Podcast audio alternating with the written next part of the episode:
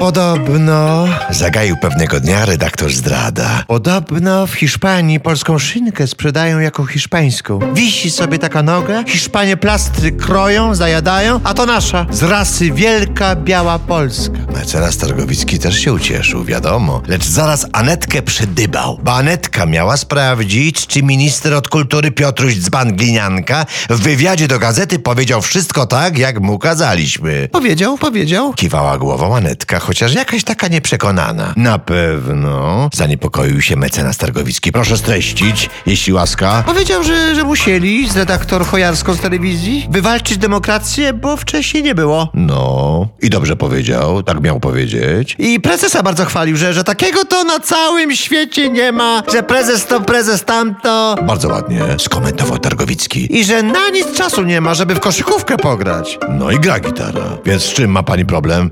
Ja...